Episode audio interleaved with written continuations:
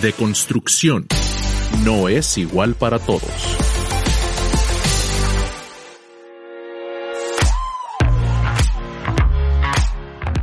Los hay fritos, asados, en rajas, rellenos en nogada. y tatemados. En el episodio de hoy te vamos a hablar de los chiles. De construcción. No es igual para todos.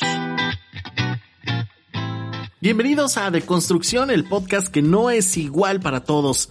Mi nombre es Juan Manuel Carapia y como en todos los episodios me acompaña Carlos Vidrio. ¿Cómo estás? ¿Qué tal Juan? Muy bien, muchas gracias. Estoy muy contento porque hoy el tema es muy sabroso. Está picoso, está escandaloso, está hasta en parte en doble sentido. Hasta puede hacer sudar Ándale, o llorar. también.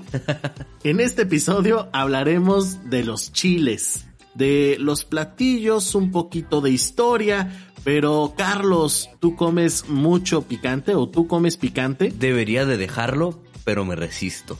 ¿Sí comes? Mucho. De hecho, dentro de mis platillos favoritos tiene que haber, yo creo que si hay un top 5, 3 son muy picosos. ¿De veras? sí, en serio. ¿Y tú? No como mucho, no consumo mucho. Me gusta el saborcito, pero no soy muy asiduo como otras personas. Haces bien porque tu estómago te lo agradecerá. Soy de los pocos que no tiene gastritis o por lo menos muy severa para mi edad. Ni hablar. No es igual para todos. Oye Carlos, ¿has probado la salsa valentina? sí, claro que sí, muy botanera. Prácticamente lo comemos con todo. Si se nos antojan unos marisquitos, le ponemos salsa valentina. Si se nos antoja una fruta, le ponemos salsa valentina, alguna garnacha y le agregamos esta tradicional salsa. Pero, ¿se te hubiera ocurrido una salsa de chocolate? La verdad no, de plano no. ¿Se te antoja? Eh, más que se me antoje, quiero probarla. No es que se me antoje el sabor, pero como realmente no puedo ni imaginarlo, sí se me antoja probarla. Yo creo que sería prácticamente por morbo, ¿no? La verdad sí, sería lo único que me mueve. Bueno, no sé, es que mi única referencia que pudiera parecer eso es el mole entre dulce pero que pica, que es delicioso. Entonces como que es la única referencia, pero el sabor de la Valentina como tal es como un tanto a vinagre, tiende más como hacia lo ácido, que es delicioso en muchos platillos. O sea, de verdad estoy confundido, no sé qué contestar. Déjame te platico que en este 2020 Salsa Valentina lanzó a través de sus redes sociales una publicación en la cual se veía que lanzaban un nuevo producto y me refiero a la salsa Valentina de chocolate. Como dato, déjame te platico que en este 2020 se pronostica que el mercado de las salsas genere alrededor de 900 millones de dólares. Esto simplemente nos da una idea de lo importante que es esta categoría de salsas en el mundo. ¿Qué sucedió después de que Salsa Valentina lanzara a través de sus redes sociales la imagen en la cual lanzaría una salsa ahora de chocolate, algo totalmente opuesto a lo que tenía acostumbrados a sus clientes y a sus consumidores? Que de verdad puede ser un gran caso de estudio porque diversificar de tal forma sus productos pueden llegar a confundir plenamente a todos sus clientes leales a la marca. Imagínate lo que puede suceder cuando una marca que ya está tan bien posicionada en el mercado forma parte de la cultura de un país. Puede resultar muy peligroso para las marcas porque la mayoría de los extranjeros que ubican a México generalmente es con un sombrero de mariachi o precisamente con esto, con salsas o con chiles. Carlos, ¿tú comprarías esta salsa después de todos los números que te acabo de mencionar? Es una muy buena broma. Pues ¿qué crees? Que efectivamente esta fue una muy buena broma que se aventó Salsa Valentina a principios de este año 2020. Efectivamente, en sus redes sociales tiempo después, esto fue lo que dijeron. Fuiste de los inocentes en caer en nuestra broma de la Choco Valentina. Recuerda que los productos de la salsa Valentina llegan a muchas partes del mundo y reír no le cae mal a nadie. Esa es una muy inteligente forma de manejar redes sociales. Yo creo que es una inocente broma que realmente, mira, nadie la esperaba, a nadie le urge probar una salsa valentina sabor chocolate, pero Pues sí es muy divertido y sí creo que, que como marca le funciona bien a las redes sociales tener esa frescura. Pues haciendo uso del recurso publicitario del humor es que ellos crean esta pequeña campaña publicitaria o esta publicación y la verdad es que les fue bastante bien. Tuvo por ahí bastantes leads entre comentarios, me gusta, tanto se rieron ellos como se rieron las personas que lo siguen a través de sus redes sociales, específicamente en Twitter. Y mira que les funcionó bastante bien esta broma, aunque no haya sido en el Día de los Inocentes. Sí, claro, y que además para este tipo de marcas que ya están totalmente posicionadas en el mercado, que ya hay personas que consideran que un platillo no está completo sin este tipo de salsa, pues lo que mejor les queda es mantenerse en la memoria colectiva y por eso muchos hacen playeras de, de una marca que nada que ver con las playeras, plumas, cualquier tipo de mercancía que pueda ser utilizada para ti en tu vida diaria que simplemente lo que quieren es mantenerse ahí en el público porque ya están en el nivel que buscan y quizá en algún momento van a escalar a más, pero mientras se mantengan, que es una parte muy difícil en el mercado y tú lo sabrás mejor, tiene el coco más grande ahí, el mantenerse. Es una muy correcta o muy adecuada forma de hacerlo, ¿no? La verdad es que estuvo bastante buena la aplicación de este post en redes sociales en la que tanto el público se rieron de ellos como ellos también burlándose un poquito con el público. Oye Juan, antes de cerrar con este tema, ¿para qué es para lo que más usas tú la salsa valentina? La neta es que me gusta mucho el sabor que le da a las frutas y a las papas fritas. ¿Y has visto aplicaciones como medio raras o exóticas de la salsa valentina? La verdad, no tengo alguno, por lo menos ahorita aquí a corto plazo, no. No, no, no, no tengo ninguna. Así es, en que digas yo no haría eso, pero bueno. La verdad es que no sé, puede ser unos hot cakes con salsa valentina o algo así. Ojo, que no estoy diciendo que sea asqueroso, simplemente es fuera de lo normal. Pues podríamos aplicar la frase de en gusto se rompen géneros, ¿eh? Fíjate que yo tengo un conocido que llega a cualquier restaurante de comida china y tiene que llevar con dos cosas muy peculiares que ambas se relacionan con deconstrucción, con un kilo de tortillas y una botella de salsa valentina. Pues está la salsa sriracha que regularmente es la que le ponen a la comida china y la verdad es que las tortillas pues tampoco se me había ocurrido, aunque no suena tan descabellada la idea, tendríamos que probarla.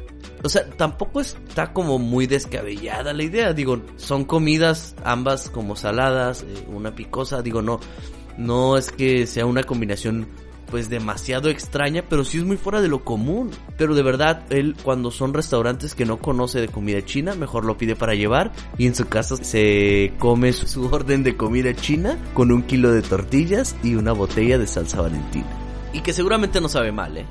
De construcción no es igual para todos.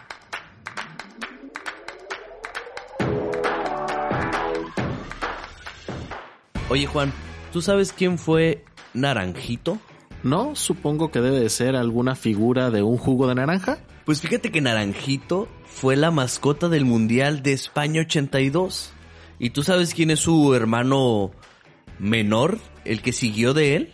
Si hablamos de figuras emblemáticas del fútbol, tiene que ser Pique. Uno de los más importantes o de las más importantes mascotas de los mundiales fue justo Pique porque fue muy famoso. Yo no sé qué pasó con esta mascota tan simpática que rompió con los esquemas y a partir de ahí las mascotas se volvieron como algo muy importante. Bueno, a mí obviamente no me tocó conocer a Pique, pero ya después se volvió como un producto de culto y de hecho hay hasta mucho coleccionismo de su mercancía, de sus peluches y además que tenía una estética pues algo simpática, vamos a decirlo, ¿no?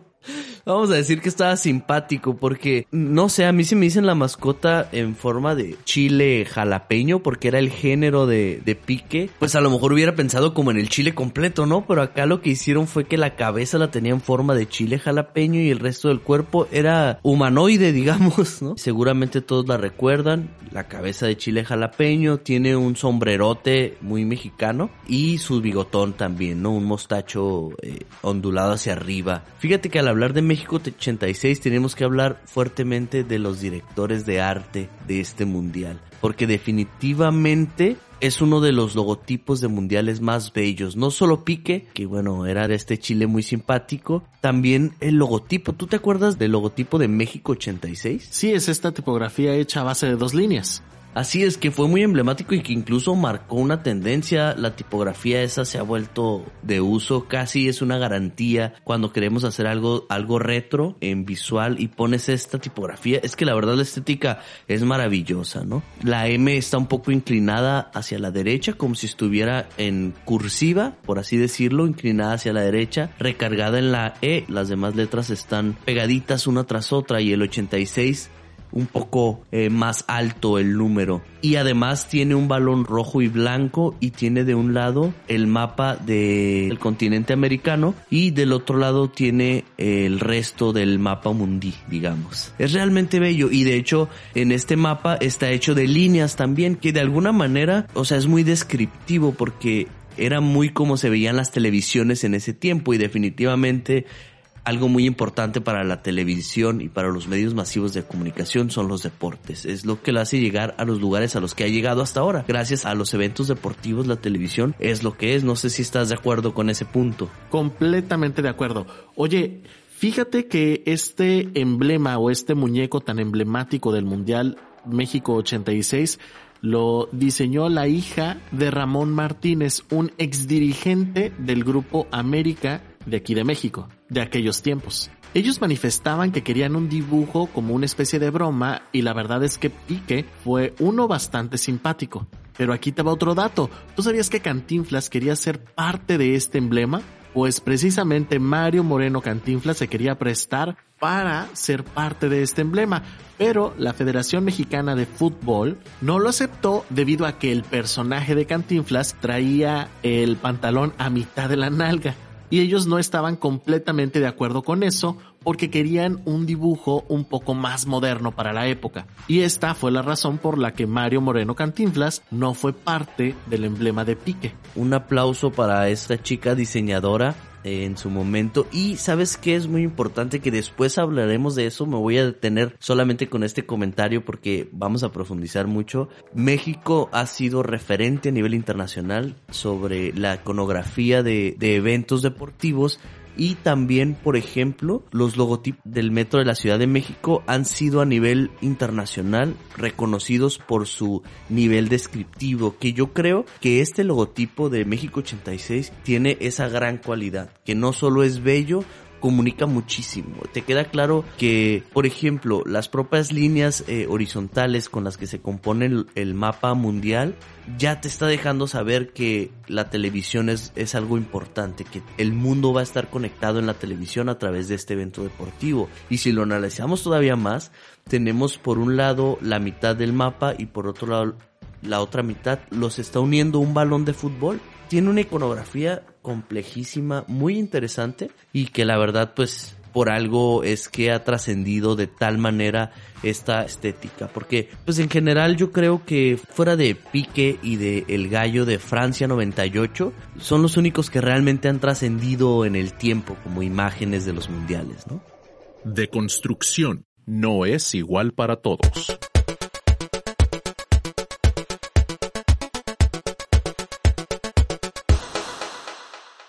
Oye, Carlos, ¿tú has probado los chiles en nogada? Sí, deliciosos. La neta, yo no los he probado. ¿Nunca los has probado? De verdad, nunca los he probado. Fíjate que a mí me gustaría ir a probarlos a Puebla. No he tenido la fortuna, pero sí tuve la fortuna de tener una muy buena amiga que se especializó en estudiar las diferentes eh, comidas típicas de México. Y una de ellas eran los chiles en nogada. Y en alguna ocasión me invitó a comprarle chiles en nogada.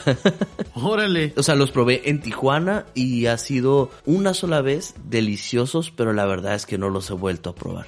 Te platico un poco acerca de la historia de los chiles en nogada. Bueno, te comento que la historia más popular es que este platillo fue creado por las monjas agustinas del convento de Santa Mónica en Puebla para celebrar la independencia de nuestro país. Y aprovechando los productos que ellos tenían de temporada, como la granada, la nuez de Castilla, estas monjas prepararon este suculento alimento que llevara los colores patrios, el verde del chile, el blanco de la nogada y el rojo de la granada. Sin embargo, está la versión rosa o la versión más romántica y esta está descrita por el famoso escritor Artemio del Valle Arispe, en el que relata que en el ejército trigarante existían tres soldados cuyas novias vivían en Puebla y ellas emocionadas por la independencia y por tener de vuelta sus enamorados decidieron crear este platillo para festejarlo. Cada una eligió un ingrediente que representara el color del ejército. En realidad es que la receta de los chiles en nogada tal y como los conocemos hoy en día pues no aparece en documentos escritos hasta la segunda mitad del siglo XIX. Esto hace pensar que algunos estudiosos de la cocina mexicana que los chiles en nogada surgen de diversas recetas familiares del estado de Puebla y que posteriormente convergieron en una sola versión que comparte técnicas y pues los ingredientes base que como ya los mencionábamos era la nuez de Castilla, el chile y la granada que además tiene que ver directamente con la temporada, es decir, es muy emblemático porque un buen chile en nogada no lo puedes probar más que en el mes patrio. Le da como un sentido ahí interesante. Habría que probarlo, amigo. Nos deberíamos de aventar un día de estos una muy buena receta en YouTube y hacerlo en casa. Sería bueno, ¿eh? Dicen que es muy complicado, pero nada que no podamos echar a perder. Ándale, nada que un buen tutorial de YouTube no pueda resolverlo. Lo hacemos un día, no importa que lo echemos a perder. Y te tengo el recetario perfecto a seguir para poder hacer los chiles en nogada. ¿Te imaginas cuál es? No, ni idea. Pues supongo que algún libro o algún recetario en YouTube. ¿Qué te parece si seguimos a Laura Esquivel con Como agua para chocolate? Recuerda que ese libro prácticamente es un recetario, que a través de las recetas nos cuenta la historia y una de las recetas es la de los chiles en nogada. Pero no se quedó solo en un libro. Se convirtió también en una película muy importante para el cine mexicano porque se empezó a ver un cine de mucha calidad. Vino una época muy triste del cine mexicano que no queremos recordar en este, en este podcast, que fue, bueno, eh, el cine de ficheras como se le conoció, por ahí también estuvo algo de El Santo, que bueno, ya después se convirtió en un producto de culto, pero no dejaba de ser esta parte del cine mexicano que seguía siendo muy facilona, con valores de producción muy bajos. Y bueno, llegan esta corriente de películas, entre ella como Agua para Chocolate, que sale en el 92 y empieza a demostrarnos que en México se puede volver a hacer buen cine. Oye, yo creo que esta es una de las películas de Garbanzo de Alibra que pasaron de ser un muy buen libro a una excelente película que pasó de los libros a la pantalla grande y que de ahí podemos decir que da inicio el nuevo ciclo del cine mexicano. Así es, y que además hace una selección de grandes actores, que eso también es algo que se había dejado de ver en el cine. Había como una especie de un circuito de actorcillos o de vedettes y de comediantes que andaban por ahí girando y bueno, esta película y, y, algunas otras más de su generación llegan, dan un, golpe fuerte a la mesa y dicen, a ver, también hay buenos actores que pueden hacer cine, porque en ese momento sobre todo se estaba haciendo buen teatro. También es importante aclarar, no todo era basura, no todo era muy mal cine, pero digamos dentro de lo popular y dentro de, de lo comercial, lo que se pudiera ver al cine, era muy escaso la, la buena calidad y la buena propuesta. Tenemos a personajes como Tita, interpretada por la bellísima Lumi Cavazos. Por ejemplo, está Marco Leonardi. ¿Tú te acuerdas quién es Marco Leonardi como actor? Pues es Pedro. El... Sí, claro, es el protagonista, o más bien dicho, el novio de Tita o el enamorado de Tita. El enamorado. Está Regina Torné, Yareli Arismendi, está Mario Iván Martínez, que también después lo conocemos como un gran cuentacuentos maravilloso, con una voz que prácticamente hipnotiza. Está Claudette Mauget, Ada Carrasco, bueno, un elenco muy muy bueno que te digo, nos, nos ayudó a los que gozamos del cine para volver a reconocer el cine en su lugar y ponerlo que en México se puede hacer buen cine. Como agua para chocolate, tiene el número 56 dentro de las 100 mejores películas del cine nacional mexicano, según la opinión de 55 especialistas publicada en la extinta revista Somos en el año de 1994. Y por último, cabe recalcar que como agua para chocolate fue la ganadora de la mejor cinta en los premios Ariel de ese año. De construcción no es igual para todos. Y fíjate que hablando de estos chiles, que, que, hay unos que incluso te vienen con advertencia. Te venden salsas o chiles con advertencia, te dicen que evites el contacto con la piel, ni siquiera con los ojos, ¿eh? Te dicen que evites el contacto con la piel incluso. Fíjate que me hiciste recordar el Carolina Reaper. Hay un canal de YouTube que yo creo que ya todos conocen o han oído hablar de él, que se llama La Capital. Y Oscar, el de La Capital, hace un platillo con estos chiles y al final dice no puedo dejar pasar el momento para probarlo. Yo nunca haría algo así como lo que hace él, que él lo que hace es que le muerde realmente solo la puntita. Así, una mordita muy pequeña. Y se ve que se pone mal, ¿eh? De hecho, esto me lleva a platicarte otra cosa. Él lo que hace es que está diciéndole a la cámara, ¿sabes qué? Pues la neta, así son ustedes de groseros conmigo, pues ni modo lo voy a hacer porque ya sé que me van a decir en los comentarios porque no lo hice, ¿no? Le da la mordida, pero al lado de él, listo en la mano, tiene ya un galón de leche. ¿Y tú sabes por qué es esto? Debe hacer una compensación y bajar un poquito el ardor. Así es, resulta que la leche es una bebida altamente refrescante, cosa que yo jamás me hubiera imaginado, pero bueno, tú sabes que la leche para mí quizá en el cereal y muy de vez en cuando. No es un producto que yo consuma mucho, pero resulta que es muy refrescante por un producto que se llama caseína que eso es lo que combate a lo picoso del chile, a, esta sensación de calor extremo en la boca que después se pasa a la cabeza y al cuerpo completo, ¿no? Pero ¿sabes qué otra cosa recomiendan? ¿Tú tienes algún tip o alguna cosa que hagas cuando estás muy enchilado? Pues además de tomar agua, yo había escuchado por ahí que comer un poquito de sal, pero la verdad es que no sé qué tan contraproducente pudiera surgir.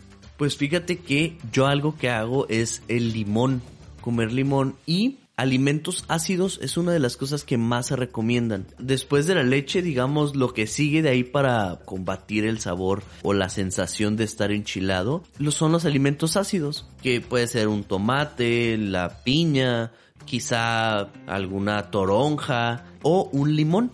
Otra cosa que te puede ayudar, y eso es algo, yo les platiqué ya hace tiempo que trabajé en un restaurante, y otra cosa que puede ayudar mucho es la tortilla. Yo recuerdo que nosotros vendíamos una salsa que parecía mucho guacamole, y eso hacía que se enchilaran mucho las personas porque creían en efecto que era guacamole, y lo primero que hacíamos ya era lo común ir a pedir una tortilla de emergencia. Así la pedíamos y ya sabían que era porque teníamos a alguien enchilado y le llevábamos su tortilla para que se le bajara. Otra de las cosas que pueden ayudar es el plátano o la miel.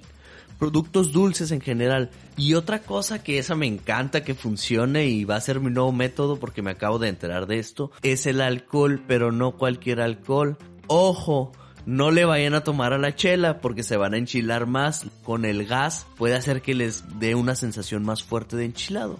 Pero, ¿qué tal un buen trago de vodka solo para bajarlo enchilado? Pues si no se te quita lo enchilado, por lo menos le entras a la borrachera. Cosa que es muy buena. Ok, la verdad es que ese sí no se me hubiera ocurrido nunca, ¿eh? No, ni a mí. De construcción no es igual para todos.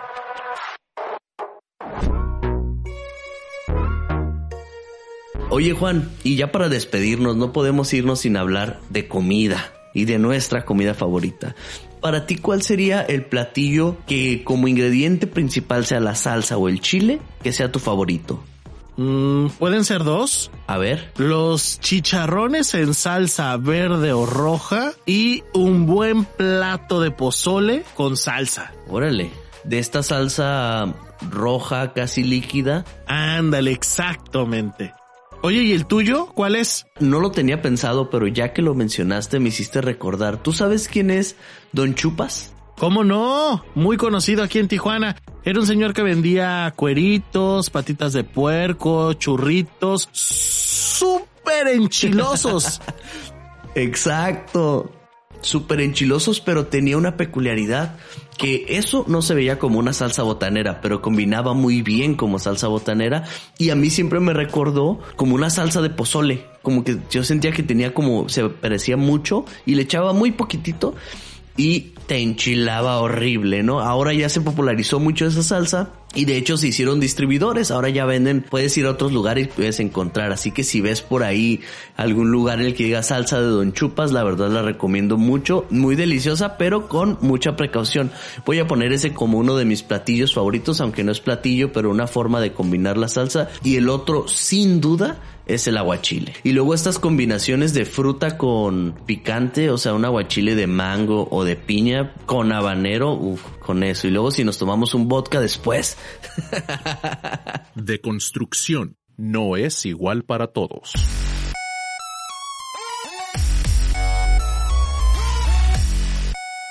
Oye Juan, dime tres palabras relacionadas con el chile. Va, salsa, molcajete y una guacamaya. ¿Guacamaya el platillo o guacamaya el animal? No, el animal, pero va más por la salsa embotellada. Ya, muy bien. Luego platicamos de la guacamaya, el platillo. Una última cosita antes de despedirnos. Yo propongo que cuando empecemos a hacer los lados B tan prometidos, también platiquemos con un químico y un chef, uno de los dos o ambos, para que nos digan por qué el chile al torearlo pica más. Ándale, eso estaría muy bien. O los invitamos a que si alguien sabe, sobre todo que sepa explicarlo bien, porque seguramente si lo googleamos nosotros, pues ahí más o menos va a salir, pero va a salir cosas químicas que ni vamos a entender, ¿no? Entonces, si alguien sabe explicarlo muy bien, pues los invito a que nos compartan el porqué de eso.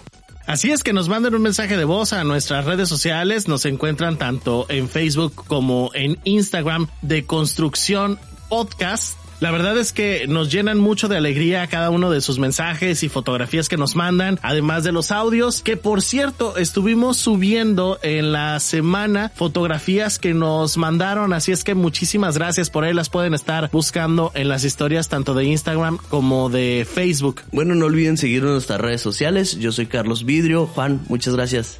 Muchas gracias Carlos, esto es de construcción. De construcción no es igual para todos. Síguenos en Spotify, iTunes, iBox, Deezer y Facebook.